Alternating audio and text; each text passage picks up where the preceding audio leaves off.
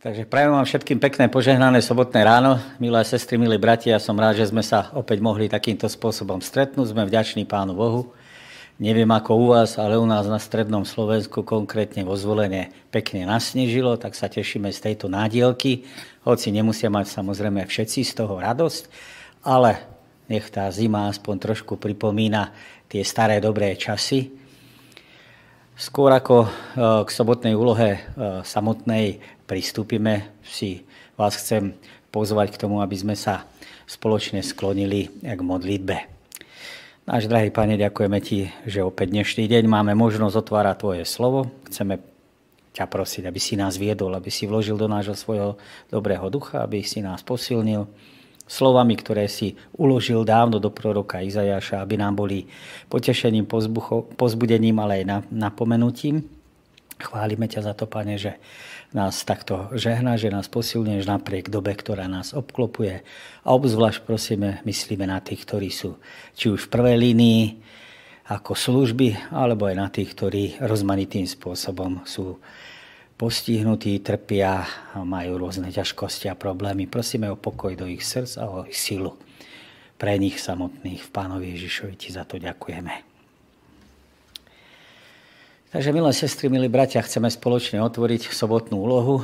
Pre tých pripomínam, ktorí by chceli si už odoberať túto úlohu e, v piatok, tak je možné sa prihlásiť na odber na odkaze zvolen zavináč casd.sk.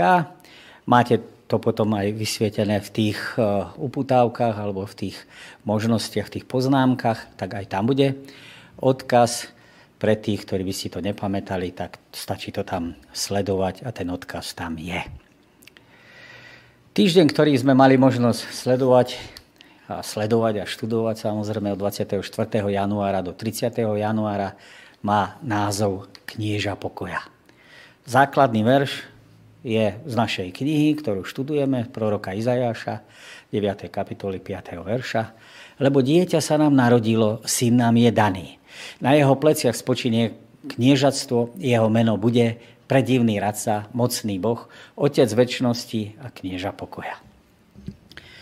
Keď doktor Robert Oppenheimer, ktorý riadil výrobu prvej atomovej bomby, vystúpil pred Kongres Spojených štátov, dostal otázku, či existuje nejaký obranný systém, ktorý by ľudstvo uchránil pred touto zbraňou. Samozrejme, odpovedal veľký fyzik. Je to, doktor Oppenheimer sa skúmavo zahľadil na obecenstvo, ktoré stíchlo a napeto očakávalo jeho odpoveď a potom ticho dodal pokoj a mier. Dosiahnuť trvalý mier a pokoj je odveký sen ľudstva. Odhaduje sa, že odvtedy, čo sa začali písať dejiny tohto sveta, na Zemi bol mier asi len 8% času. Porušených bolo najmenej 8 tisíc zmluv a dohovod. Za polstoročie, nasledujúce po skončení Prvej svetovej vojny, ktorú mnohí pokladali za koniec všetkých vojen, na každý rok vojny pripadajú len dve minúty mieru. Alfred Nobel, vynálezca dynamitu, založil v roku 1895 fond, ktorý odmenoval osobnosti, ktorý mal odmeňovať osobnosti, ktoré sa významnou mierou pričinili o zachovanie mieru. V posledných rokoch však Nobelovú cenu mieru získali aj tí, ktorí mali nejakým spôsobom účasť na vojnových konfliktoch, napríklad Yasir Arafat. V tejto úlohe budeme premýšľať nad tým, kto jediný môže ľudstvo obdarovať pravým a trvalým mierom pokojom. Úloha na tento týždeň zameriava našu pozornosť na kapitoly v prorokovi Izajášovi od 9. kapitoly po 12. Hospodin v nich prostredníctvom posolstva proroka predstavuje toho, kto zrealizuje všetky jeho zasľúbenia o väčšnom pokoji. Tento zasľubený záchranca je tu predstavený ako, a to už vidíme tú osnovu, svetlo svietiace v temnotách, to je na nedeľu, jedinečné božské dieťa pondelok, nový, nový výhonok zo starého pňa streda, veľký darca spasenia štvrtok. Útorok sa venuje historickému obdobiu, keď Božie výchovné tresty mali neverných priviesť k pokániu, aby boli pripravení na príchod záchrancu. Svetlo v temnotách je nadpis, názov, téma na nedeľu. Ľud, čo kráča v tmách, uvidí veľké svetlo. Nad tými, čo bývajú v krajine temnoty, zažiari svetlo. Rozmnožil si ich ako jasot, zväčšil si ich ako radosť. Radujú sa pred tebou, ako sa raduje pri žatve, ako sa jasá pri delení koristi. Jarmo, čo ho ťaží, palicu na jeho chrbte a prúd jeho utláčateľa si zlámal ako v deň Midiančanov. Každá obu, ktorej dupot otria sa zemou a každý krvou zmáčaný pláž budú spálené a stráví ich oheň. Lebo dieťa sa nám narodilo, Daný nám je syn, na jeho pleciach bude spočívať vláda a jeho meno bude obdivuhodný radca, mocný boh, väčší otec a knieža pokoja. 9. kapitola, prvý verš nám podáva obraz o ľude, ktorý sa ocitol v tme. Keď sa človek pozrie do veršov predtým, kapitola 8, verše 21. a 22, tie nám podávajú obraz ľudí, ktorí zo svojho zorného uhla stratili Božiu perspektívu. Prestali veci teda vidieť tak, ako to vidí Pán Boh. A tieto verše popisujú zúfalstvo, ktorým musí prejsť človek, ktorý sa namiesto hospodina, ktorý si zvolil namiesto ako vodcu hospodina a svetlo sa obrátil na vodcu alebo zdroj na okultizmus, ten mu priniesol do života temnotu, duchovný hladomor, zúfalstvo a beznádej. Príčinou ich tiesne je teda duchovná prázdnota.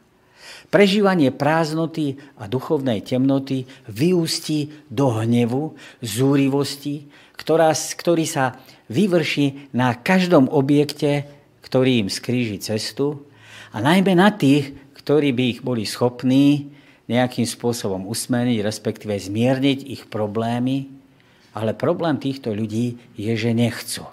A tak preklínajú kráľa, či dokonca sa neboja otočiť smerom hore a preklínajú Boha. Ani hore, ani dole nenachádzajú pokoj. Nachádzajú sa v úzkosti, v šere. Odvrhnutie Božej vôle teda prináša v ich vlastných životoch svoje ovocie.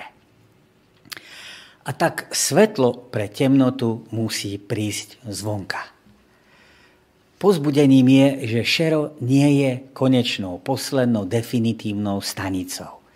Nie je cieľom, ale je prostriedkom, ktorým sa môže prejaviť Božia dobrota pri záchrane krajiny, ktorá si je teraz vedomá zdroja života. Svetlo teda môže prísť jedine z hora alebo jedine z Božej milosti a nie zo zdrojov človeka svetlo zažiari v tej časti krajiny, ktorá ako prvá pocítila šľahy alebo bytie Asýrie. Pán Boh nedovolí poníženie bez toho, aby nenaplánoval oslávenie. Zebulún a Naftali sa nachádzali na severe Izraela. Tieto sú zasiahnuté ako prvé.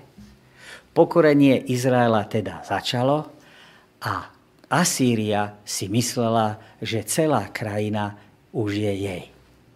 To, čomu sa musela, tomu, čomu sa musela naučiť, je, že len nástrojom v rukách hospodinových.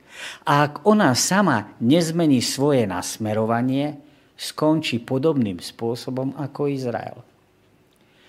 Prorok Izajáš tu teda prorokuje obnovu celého Izraela. Nie len Jeruzaléma či Júcka.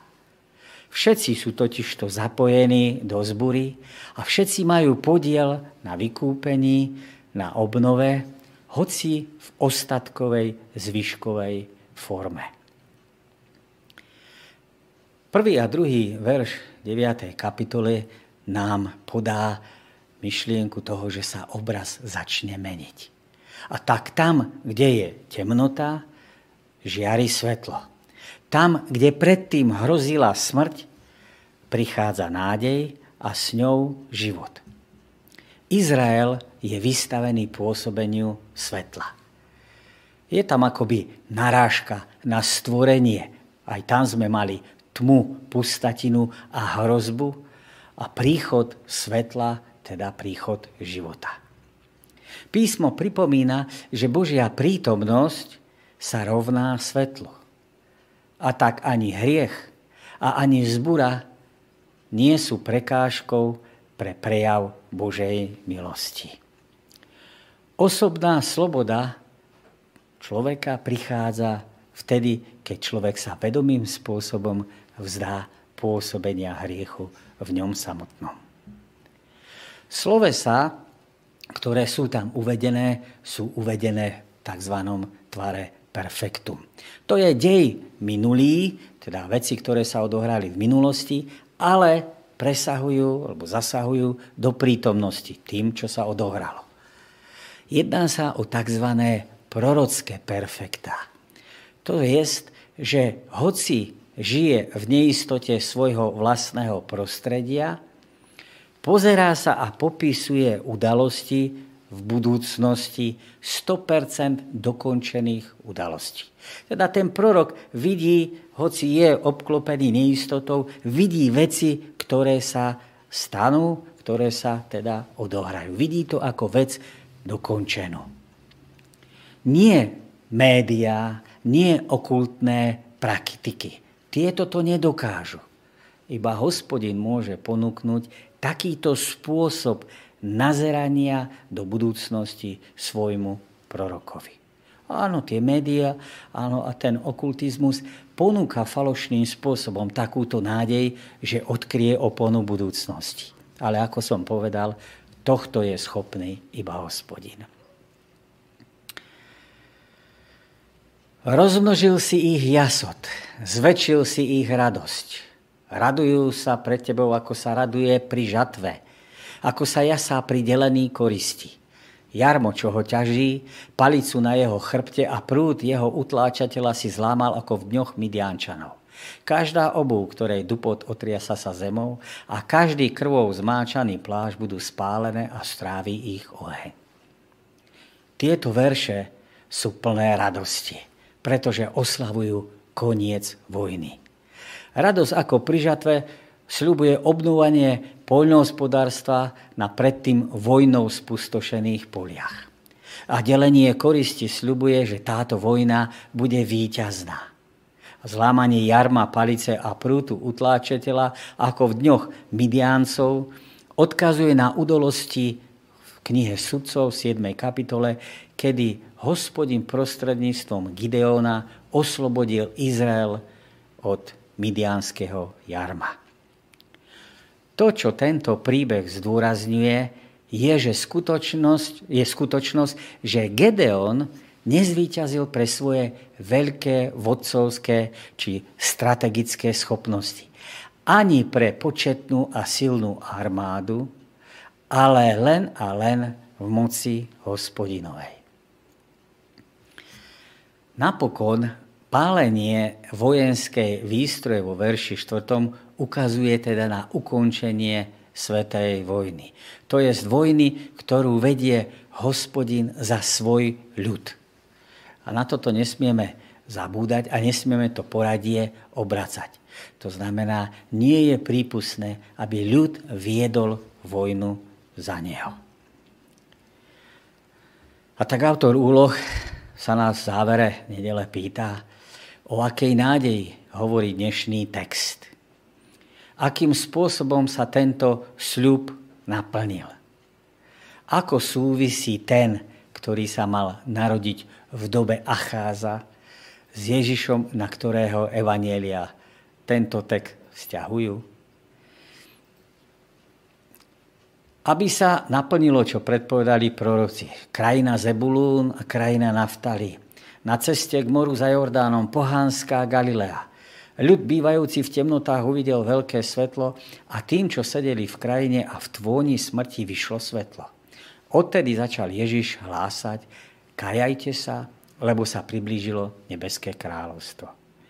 Ježišova činnosť jasným a deklaračným spôsobom nadvezuje a odkazuje, že predikcia, teda to, čo bolo predpovedané, sa stalo v jeho činnosti skutočnosťou. A Božie kráľovstvo, svetlo, príchod je prítomné medzi nimi skrze učenie, poslanie a neskôr aj skrze smrť samotného Krista. Kedy si ty v živote vnímal, že Ježiš priniesol do tvojej, do tvojej životnej tmy nové svetlo? Dokážeš sa s touto skúsenosťou rozdeliť s tými, ktorých ti Pán Boh privádza do cesty? Poďme sa pozrieť spoločne na pondelok. Zasľubené dieťa. Lebo dieťa sa nám narodilo, syn nám je daný. Na jeho pleciach bude spočívať vláda a jeho meno bude obdivuhodný radca, mocný boh, väčší otec, knieža pokoja. Miera jeho vlády a pokoj nebude mať konca na Dávidovom tróne a v jeho kráľovstve, ktoré upevní a posilní právom a spravodlivosťou od teraz až na veky. Horlivo zástupa, horlivosť z hospodina zástupov to urobí môžeme si všimnúť, že v 9. kapitole vrcholí to, čo bolo zahájené v kapitole 7. v prvom verši.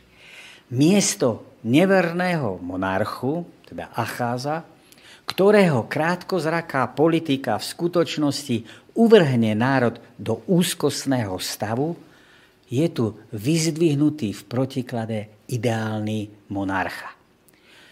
Tento ideálny monarcha, ktorý aj keď je dieťaťom, ukončí všetky vojny a nastolí väčšie kráľovstvo, ktoré je založené na spravodlivosti a práve. U proroka Izajáša je to už v poradí tretie dieťa. Je vyvrcholením, čo sa týka prorokovho používania detí označeniu Božieho prozretelného zvládnutia histórie. To znamená, že to má Pán Boh vo svojich rukách. Tentokrát mena tohto dieťaťa nebudú vyjadrovať nejakú budúcu udalosť alebo situáciu, ako sme to mali pri deťoch proroka Izajáša, Šeár Jašub alebo Maher Shalal Chashbas.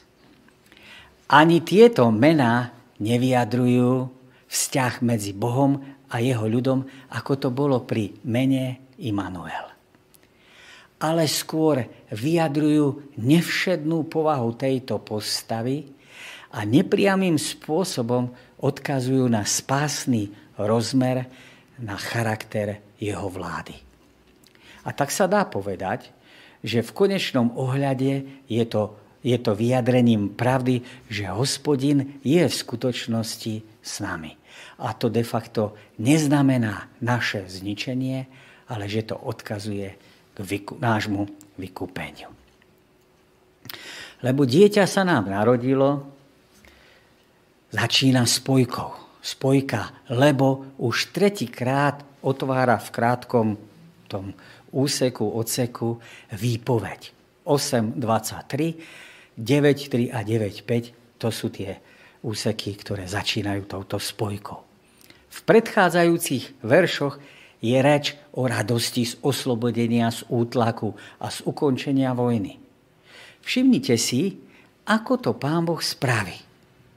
Vyrieši to príchodom človeka, dieťaťa. Nie je to záležitosť len nejakých ideí, ako to bolo u Platóna, ale Božia pravda, skutočnosť, realita sa uskutoční v záležitosti vtelenia. Boh sa stane človekom.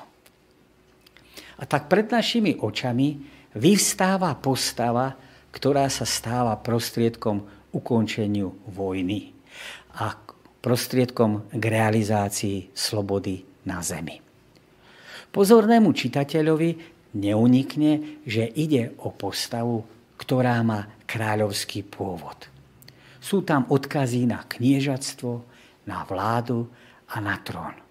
Není označená priamo ako kráľ, ale tieto odkazy na knížastvo, vládu a trón jasným spôsobom tu sem smerujú.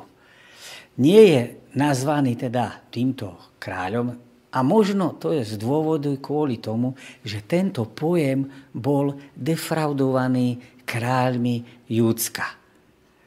Ale teda kráľom, ako som povedal, v skutočnosti je. V stredoveku sa židovskí komentátori snažili, teda vzhľadom na argumentáciu kresťanov, ktorí tieto texty vykladali mesiášským spôsobom, vysvetliť, že sa to naplnilo v narodení korunného princa Ezechiáša alebo Chyskiáša. Že sa teda jedná iba len o obyčajný kráľovský hymnus. Pohľad ale na chronológiu jeho narodenia to vyvracia. Jazyk textu neodkazuje len k ľudskému kráľovi, ale odkazuje k eschatologickému Mesiášovi. Ak v dieťati nevidíme korunného princa Chyskiáša alebo Ezechiáša, tak aký význam má dôraz na túto perzónu? na túto osobu, ktorá je predstavená ako dieťa? Minimálne z dvoch dôvodov. A to, že text zdôrazní nielen božskú podstatu dieťaťa, čiže že bude mať to dieťa podiel na božských vlastnostiach, ale aj na jeho podiel na ľudskej stránke života, jeho narodení sa ako človeka. Očakávaný kráľ bude božským aj ľudským. Kniha proroka Izajáša mnohokrát zdôrazní moc Božiu, ktorá si poradí s akýmkoľvek nepriateľom v okamihu. Keď však ukáže prostriedok vyslobodenia, tak sa nám zjaví portrét dieťaťa. Pán Boh je dostatočne vybavený k tomu, alebo dostatočne silný k tomu, aby premohol nepriateľa tým, že on sám sa stane zraniteľným, transparentným, priehľadným a pokorným. Teda jedinou nádejou alebo jediným spôsobom, ako zmeniť nepriateľstvo na priateľstvo.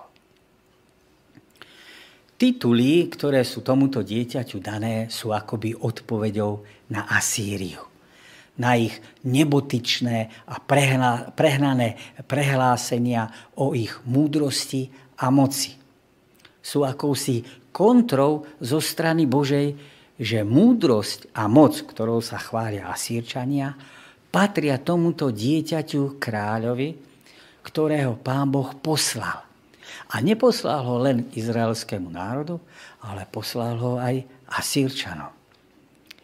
Panovník vládnúci nad Izraelom v moci a spravodlivosti je podstený božskými vlastnosťami. A tak je tu teda zhoda s Immanuelom, Immanuelom Boh s nami. Je jeho finálnym naplnením. Tento predivný radca ten titul, je protikladom k bláznivej ľudskej múdrosti, ktorej v skutočnosti chýba duchovná múdrosť. Tu nám je predstavený, že prichádza radca, ktorý radí paradoxným spôsobom, že v slabosti je sila, v odovzdaní víťazstvo a v smrti život. Je zázračným poradcom, lebo jeho rady presahujú všetku ľudskú múdrosť. Všetko, čo sa týka človeka.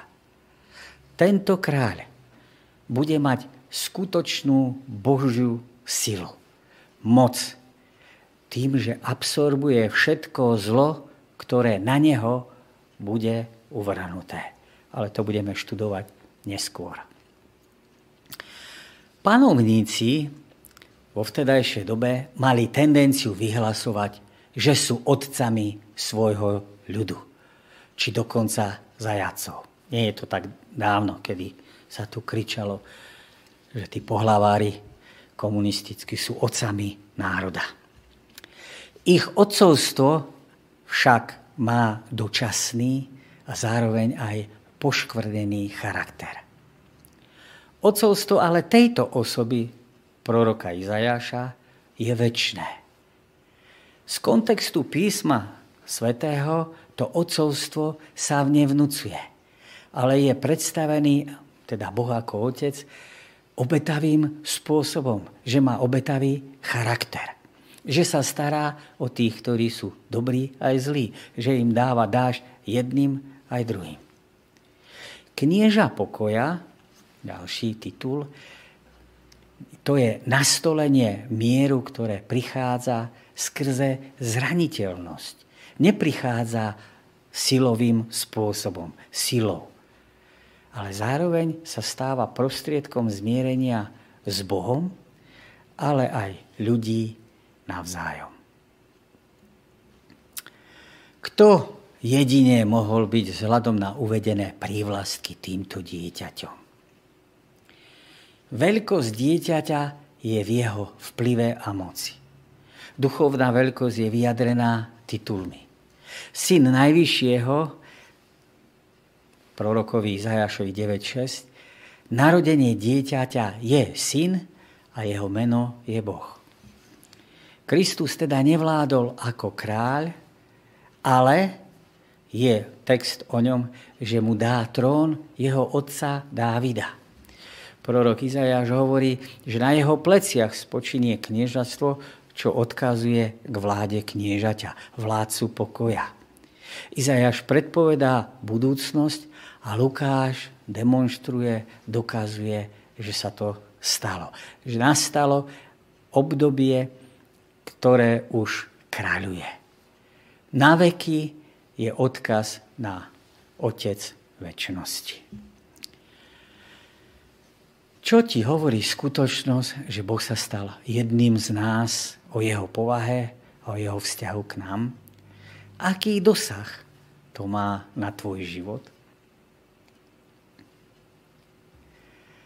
Útorok nás vedie s názvom Prúd Božieho hnevu.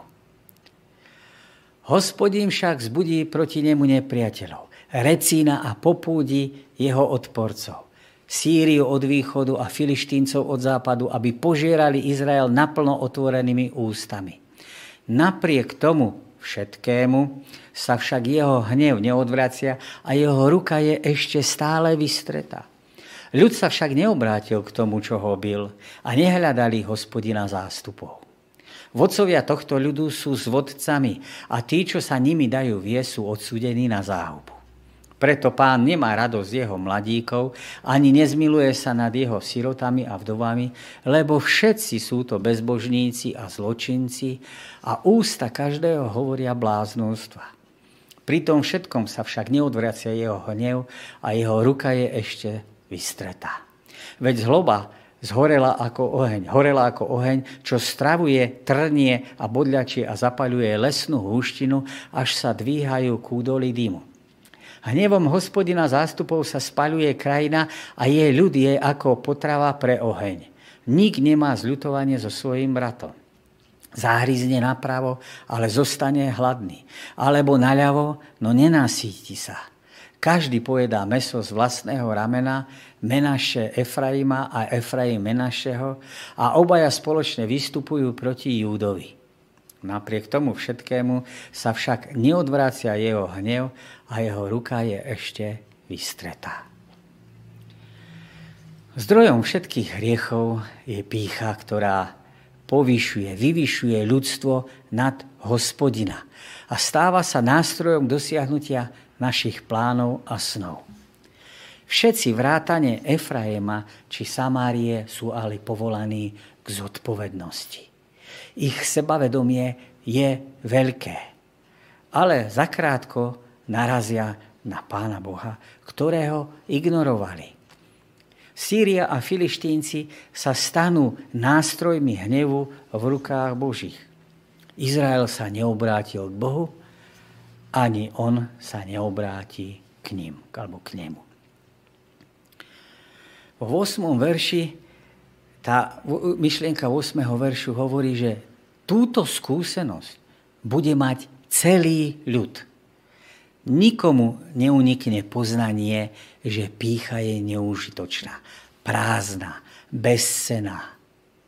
Archeologické vykopávky naznačujú, že Izraeliti za krátku dobu svojej existencie, mám na mysli teda toho severného štátu, teda Izrael po oddelení sa, rozdelení kráľovstva, vybudovali mesto Samáriu, mesto veľkej elegancie a luxusu. Ich hrdosť a sebavedomie mali svoje opodstatnenie, teda zdôvodnenie. Ale neuvažujme len optikou človeka, optikou ľudskou. Lebo vynechať, teda opomenúť Boha z nášho uvažovania, znamená otvoriť dvere a znamená to vpustiť si katastrofu. Verš 9. Uvažovanie Izraela môžeme označovať ako bláznivé. Viera vo vlastné sily že v prípade katastrofy ju svojou vlastnou teda krajinu, vlastnou odolnosťou a vynaliezavosťou zmenia na úspech, teda tú katastrofu, presne, tak by to malo byť, je výsledkom uvažovania človeka, ktorý nepočíta s hospodinom vo svojich plánoch. Hošeová zbúra, teda kráľa, za ktorého padol severný Izrael, v roku 722 pred našim letopočtom, vyjadrovala, že ľud sa spoliehal na všetko možné, na všetko iné, ale toho, ktorý je nad tým všetkým, toho, ktorého majú považovať za svoj vzor a za k tomu, ktorú sa, ku komu sa majú utiekať, tak na toho sa nespoliehali. Verše 10. a 11. nám predstavia súd nad národom. Povstanú protivníci na každej strane. Na hospodinov príkaz prichádzajú z východu, zo západu, spredu, zo zadu. Sú popisovaní ako tí, ktorí majú otvorené ústa, aby trhali a pohltili tento ľud, ktorý si bol tak sebaistý. Potom, ako sa Izrael vymanil spod natiahnutej ruky, ktorá chcela v skutočnosti žehnať, čiže zámerným spôsobom odchádza spod tejto ruky, zistí, že táto ruka nie je odtiahnutá, ale že je natiahnutá stále k tomu, aby trestala. Pícha, arogancia, vyvyšovaná ľudstvom vyústi častokrát v živote spoločnosti oslave veľkých mužov. Lichotenie im ich činí menej a menej schopnými, aby viedli svoj ľud. Pretože len tí, ktorí poznajú svoje slabosti, svoju skazenosť, len tí, ktorí teda sa upierajú smerom hore, môžu spravodlivo viesť svoj ľud. Zodpovednosť pred hospodinom teda vedie k poctivému prístupu a odhodlaniu. Títo vodcovia sa teda neriadia náladami ľudí, ale tým, čo je správne, spravodlivé a dobré. 12. a 13. verš. Súd pokračuje. Ľud, ktorý nereaguje na prvý súd, a nehľadá u Boha diagnózu a liečbu, nachádza svojich poblúdených vládcov, ktorí ich v skutočnosti zavedú do situácie, keď už nebudú mať žiadne velenie či vedenie. Hlava aj chvost, palmová ratolesť aj šašina odkazujú k deštrukcii vedenia padnú v jeden deň bez času prípravy alebo zlepšenia. Boh, ktorý môže za deň zničiť, za deň môže aj vykúpiť. 16. verš. Dôsledky Božieho súdu zasahujú celú spoločnosť. A to slabých, vdovy aj siroty. Dôvodom je, že skazenosť sa vyskytuje na všetkých stupňoch spoločnosti. Nejde v žiadnom prípade o maličkosť, pretože ten text popisuje, že všetci hovoria bláznivým spôsobom. A ak si pripomíname 6. kapitolu, tak Izajáš hovorí, že býva uprostred ľudu nečistých perí. Jedná sa o prevrátenie pravdy. O prevrátenie pravdy, ktorá nazýva dobro zlo a zlo dobro. Pravda, míliť je ľudské. Ale národ hovorí a koná tak vo svojom živote a prevrácia skutočnosti, že popiera existenciu samotného hospodina. 17. vers nám hovorí, že nešľachetnosť, ríšach je odvodené od slovesa rašaja. Svojvoľa, ľubovôľa, nespravodlivosť. Popisuje človeka, ktorého myšlienky, skutky a slova vychádzajú z pokriveného vnútra, z nespokojnosti, disharmónie. Tam odkazuje to, to sloveso raša. Človeka, ktorý ohrozuje život krajana a berie život nevinnej osobe. Je to človek, ktorý je v protiklade ku cádikovi, ku tomu, ktorý je v Božích očiach spravodlivý, ten, ktorý rešpektuje Boží rád, Boží zákon a Božie nariadenia. Záver nám hovorí v 18. a 20. verši smutný pohľad, smutný obraz je pohlcujúci, pohlcujúca moc hriechu to, ako ničí medziľudské vzťahy. A taký je obraz histórie Izraela za dní proroka Izajáša. Na severe to bol krvavý puč, ktorý nasledoval jeden za druhým po smrti Jerobáma II. v roku 752 až do asýrského víťazstva roku 722 knihy kráľovské a kronické. Bratské národy na severe, ktoré viedli vojnu medzi sebou, sa spojili do času, aby bojovali proti Júdovi. A súd Boží pokračuje ďalej. V celej Biblii sa stretávame so slobodnou vôľou. Pán Boh človeka stvoril k tomu, aby žil ako slobodná bytosť. Aby ho teda človek mohol slobodne, vedome a nevinútene milovať. K slobode však patrí aj možnosť sa rozhodnúť ísť nesprávnym spôsobom, konať zlo. Aj keď nás Pán Boh presvieča a zjavuje nám svoju lásku a charakter, dovolí nám, aby sme niesli ovocie svojich nesprávnych rozhodnutí. Bolesť, utrpenie, strach či nepokoj. To všetko preto, aby nám pomohol uvedomiť, sme, uvedomiť si, že sme vybučili z cesty, ktorou nás chcel viesť.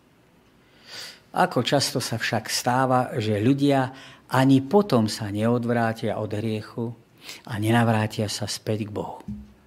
Slobodná vôľa je teda nádherná vec. Bez nej by sme nemohli byť ľuďmi. Môže sa však, stať však aj prekliatím tomu, kto ju používa nesprávnym spôsobom. Pán Boh na nás teda dopúšťa niekedy problémy. A to z dôvodu, aby sa nám rozsvietilo. Aby sme sa odvrátili od zlej cesty. Autor sa pýta, zažil si už vo svojom živote niečo podobné? Streda nás vedie v názve Koreň a nový výonok. Z Izajovho pňa vzíde ratolesť a z jeho koreňov vyrastie výjonok. Spočine na ňom duch hospodina, duch múdrosti a rozumu, duch rady a sily, duch poznania a hospodinovej bázne. V bázni pred hospodinom bude mať záľubu. Nebude súdiť podľa vonkajšieho zdania a ani nebude rozhodovať podľa toho, čo predtým počul, ale spravodlivo bude súdiť slabých a nestranne rozhodovať o ponížených v krajine. Palicou svojich úst bude byť násilníkov a dychom svojich pier usmrtí bezbožníka. Spravodlivosť bude opaskom na jeho bedrách a vernosť bude remeňom na jeho drieku. 11. kapitola nám otvára tému mesiášskej nádeje, ktorá začala v 7. kapitole 14. verši. Boh s nami. A bola rozšírená 9. kapitole 1. a 6. verši. Dieťa sa nám narodilo. A na tomto mieste v plnosti rozkvitla. Mesiáš nie je iba zasľúbeným alebo oznámeným, ale je predstavený ako ten, ktorý vládne a tak namiesto zbabelého a slabého domu Dávidovho, teda kráľov, ktorí, stoja, e, ktorí sedia na tróne rodokmeňu od Dávida, či represívnej a arogantnej Asýrie je nám tu predstavený kráľ, u ktorého budú slabí aj zranení sa cítiť bezpečne a isto. Kontext ukazuje, že nedôvera Izraela a Júdska hospodina znamená takmer úplné zničenie z rúk Asýrie. Ale toto zničenie nie je posledným Božím slovom. Súdu sa nevyhne ani Asýria. A zvyšok domu Jakobovho sa navráti späť do Božej zeme.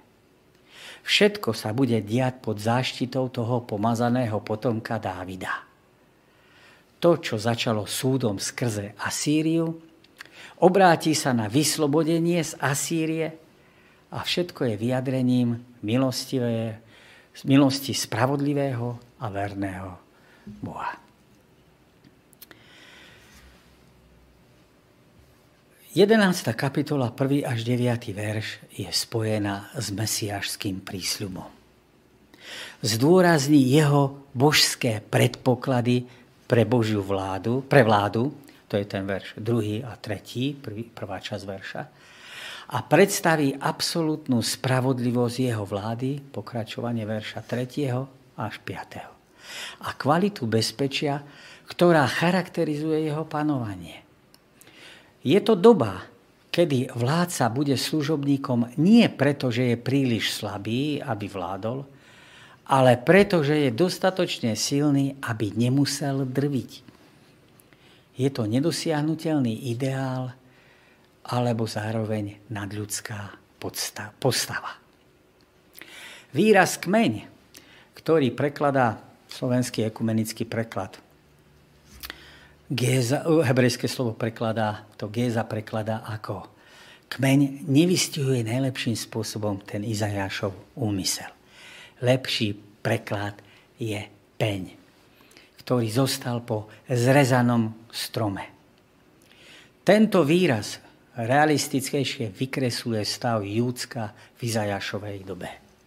Reálne priznáva skutočné zníženie postavenia trónu, redukované rozdelením kráľovstva a v poslednej dobe vazalské postavenie Achaza a zmenšenie oblasti ovládanej Judskom. Prvý verš. Kým Asýria je rýchlo a náhle zničená a z jej lesa krajiny teda zostanú len pne, stane sa to v roku 609 pred Kristom, kedy Babylon sa spojí s Medoperžanmi, aby vykonali tento, túto skazu. Z týchto pňov už nikdy nič nevznikne. S Izraelom to ale tak nie je. V 6. kapitole v 13. verši a 11. kapitole v 1. verši sa hovorí o pni a v tej 11. kapitole, ktorý vyženie mládnik, výhonok vďaka ktorému dôjde obnoveniu národa a mieru a príchodu bezpečia. V starom zákone bol duch spájaný so schopnosťami napríklad u remeselného umelca Becalela pri stavbe svetostánku alebo silou Samsonovou. Neskôr sa tieto konkrétne skutočnosti preniesli do abstraktnejších polôch, ako napríklad, že človek, ktorý má ducha, bol schopný viesť. Napríklad Saul a David boli takýmto spôsobom obdarení. Spočinutie ducha na človeku odkazovalo teda ku schopnosti z hora, teda ku schopnosti, ktorá človeku nebola vrodená a nebola mu teda vlastná. Rovnako sa to spájalo so schopnosťou človeka, aby konal etickým, mravným spôsobom. Králi z potomstva Dávidovho už tohto ducha nevlastnili. Boli zbabelí, cynickí a duchovne upadnutí. Zasľúbený výhonok je charakterizovaný plnosťou ducha. Jeho konanie bude svedčiť o nadprirodzenom obdarení pre jeho povolanie. Ak by ho nemal, tak by sa podobal svojim konaním Achazovi. Prorok sa však môže tešiť na Mesiáša, ktorý bude robiť správne rozhodnutia a bude veci vnímať správnym zorným uhlom. Jeho základným činom bude predstavenie, Bož, predstavenie hospodina Boha, zoznámenie ľudí s ním. Povedie k uznaniu, že najväčšou realitou života je naša vlastná zodpovednosť voči spravodlivému, vernému a svetému Bohu. Mesiáš bude, mať, bude charakterizovaný bázňou hospodinovou. Poznaním, bude vybaveným poznaním okolností, ale zároveň aj ľudského zmýšľania bude jednať čestným spôsobom. Ak príde ten, v ktorom by duch mohol prebývať v plnosti, mohol by byť spasiteľ, spasiteľom sveta. A nový zákon, aj kresťanská církev, dosvedčujú, že Ježiš Nazarecký sa ním stal. Tretí až piatý verš nám hovoria, že táto pasáž prechádza od obdarovania Mesiáša, teda tými vlastnosťami, ku popisu pôsobenia. To je k tomu, ako bude vykonávať svoju vládu. Nebude vykonávať, alebo nebude vládnuť na základe zdania, ale bude skôr fungovať na základe spravodlivosti a vernosti, ktorá dá jeho výrokom neotrasiteľnú morálnu silu. Odkaz o videní a počutí je odkazom na niekoho, kto nemá len ľudskú povahu. Pozemský sudca súdi podľa svojich schopností. Tento muž preniká hlboko, pod kožu. A absolútnu spravodlivosť, ktorú vlastní, táto absolútna spravodlivosť vyžaduje absolútne alebo dokonalé znalosti, človeka alebo situácie. Tento kráľ, ktorého prorok opisuje, je o mnoho viac ako len nejaká nová edícia monarchie jeho doby. Prorok vidí radikálne odlišný druh kráľovského majestátu, ako tomu bolo doteraz.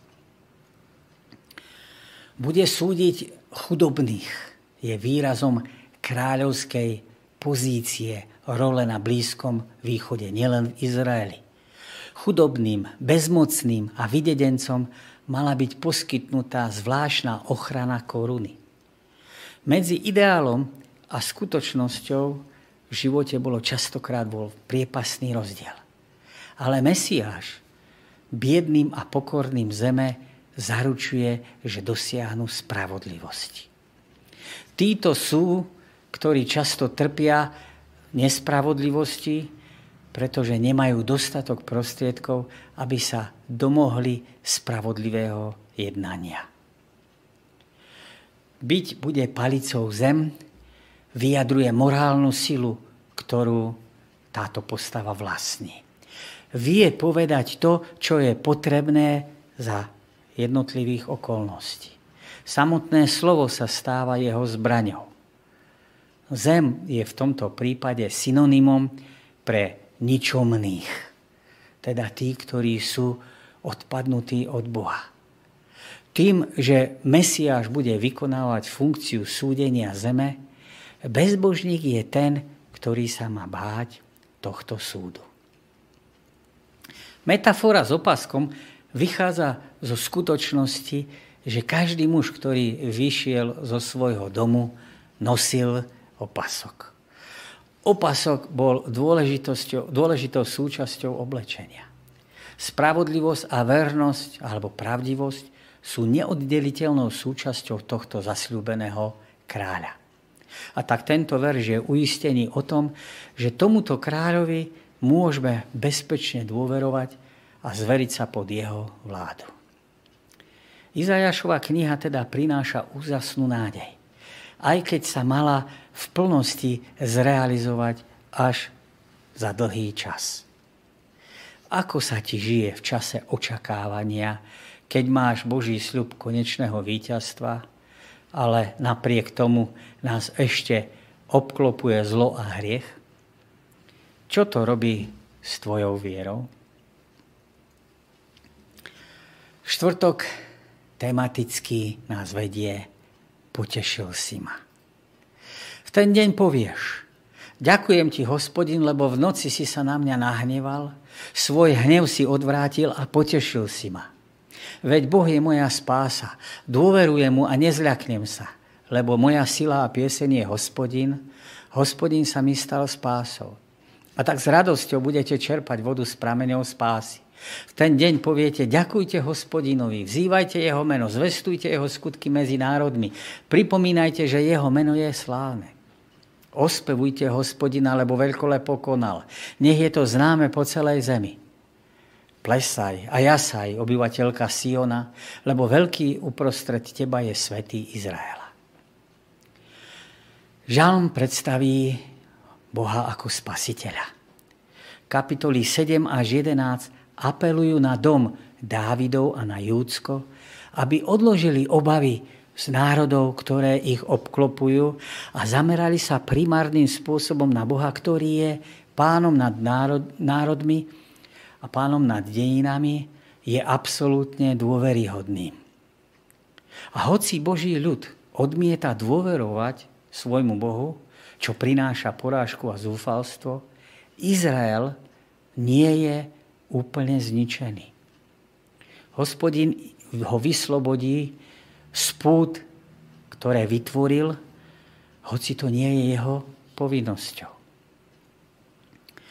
Žalm kapitole 12. u proroka Izajaša sa pozerá výhľadovo do doby, kedy ľudia vyvodia rovnaké závery, k akým dospel Izajaš, alebo aké Izajaš predstavoval v dôsledku v tej Božej milostivej činnosti už vo svojej dobe. Pravdy vyjadrené v žalme sú umocnené lirickým jazykom uctievania. Týmto spôsobom sa poslucháč aj čitateľ nestávajú len divákmi, alebo nie sú len predmetmi, predmetmi výuky, ale zapájajú sa na úrovni emocionálnej, ako aj kognitívnej, to je rozumovej. Úvodná fráza v ten deň má v predošlých textoch diametrálne odlišnú konotáciu, spojenie, odlišný tón, desivý, očakávajúci zlé udalosti. V tomto prípade však nadobúda rozmer nádeje, ktorá zjavuje, že súd nie je posledným Božím činom. Ústrednou témou prvých dvoch veršov, ako aj žalmu celého 12. 12. 12. kapitole, je hospodin a to, čo od Izraela žiada.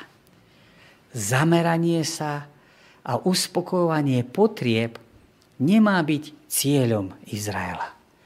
Zvolenie takéhoto prístupu je vstupenkou pre duchovnú katastrofu.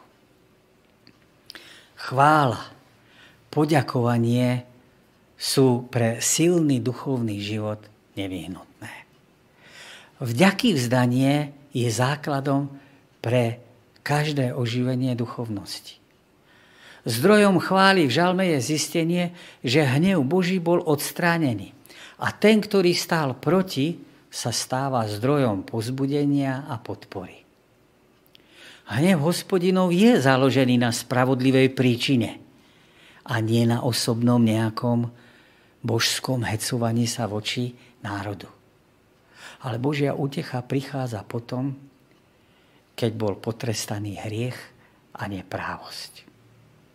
V kontexte kauzality, príčiny a následku, Izraelita chápal, že hnev za hriech musel byť prenesený na inú osobu. Tak ako hovorí Levitikus 17.11. Krv sprostredkuje zmierenie, lebo v nej je život. Podobne to chápali prví kresťania vyjadrené v listom Židom 9.22. Bez priliatia krvi nie je odpustenia za hriech. A teda keď Boží hnev zmizol, tak sa to muselo stať len na základe toho, že bol presmerovaný niekam inám. Micháš oznamuje, že ani olej, ani vykrmené teľatá, či dokonca vlastné deti ako obeď nemôžu nahradiť hriešnika zastúpiť. Izajáš na toto zastúpenie odpovie kapitolou 53. Žalm položí túto otázku implicitným spôsobom. Nie je to tam vyjadrené priamo, medzi riadkami. Ako je možné Boží hnev upokojiť? Odkiaľ príde obeď zmierenia? Otázka nie je zodpovedná, kým nebude predložená v kapitolách 40 až 55.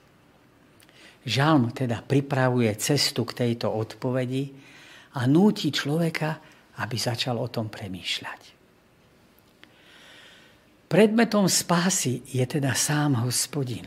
On sám je spasiteľ a iného niet. Poznať jeho samotného znamená byť vyslobodený. Či na politickej rovine, alebo osobnej. Izajáš túto pravdu predkladá pred Izrael a predikuje, predpovedá deň, kedy to Boží ľud pochopí. Výraz nebojím sa je v kontraste so strachom, ktorý zvieral kráľa Acháza strachu sa nemohol zbaviť, alebo mohol zbaviť len vtedy, ak by zakotvil v Pánu Bohu. Inak sa ho zbaviť nemohol. Zmena je teda možná v pochopení a videní hospodinových činov, ktoré vykonáva v prospech svojho ľudu. Spomienka na to, ako Pán Boh Boží ľud vyviedol, mohla byť oporou pre týchto ľudí. Alebo tiež predpoveď toho, že trest, ktorý prichádza, exil, videnie tých hospodinových činov, to slovo Boží hovorí na, o návrate z exilu. Či dokonca upriamuje na hospodinov čin príchod syna. V 3. a 6. verši nášho žalmu tie predstavujú zmenu od vnútornej orientácie sa na vonkajšiu. To, aký je Boh, sa musí dozvedieť celý svet. A Izrael sa má stať nástrojom k poznaniu hospodina. Čím je voda pre vypráhnutú púšť, tak tým je Boh ako oslobodzujúca prítomnosť pre toho, kto je utláčaný hriechom a otrostvom. Boží ľud získa nové presvedčenie o Božom charaktere a to natoľko, že to chce odovzdať tým druhým. Tým, ktorí žijú okolo neho. Že v ňom môže človek nájsť svoj pokoj aj blahobyt. Šiestý verš hovorí o radosti z Boha, že je radosťou z jeho inakosti, z jeho inakosti, z jeho oddelenosti, odlišnosti od iných bohov. Jediným svetým vo vesmíre je izraelský Boh. Je úprimný, otvorený, transparentný, čistý, pravdivý. Nie je možné s ním manipulovať, narábať tak, ako to bolo v prípade s modlami. Na rozdiel od ľudí, ktorí sú vrtošiví a náladoví, on je verný a stály. A tak prorok ukazuje na deň, kedy znovu nastolený ľud bude sa tešiť zo svojho jediného pokladu. Tým je svetý Boh, ktorý bude prebývať medzi nimi. Uvažuj o tom, že Ježiš je naše spasenie. Ako ti táto pravda dáva nádej a istotu spasenia, najmä vtedy, keď na teba ťažko dolieha pocit vlastnej biedy a hriešnosti.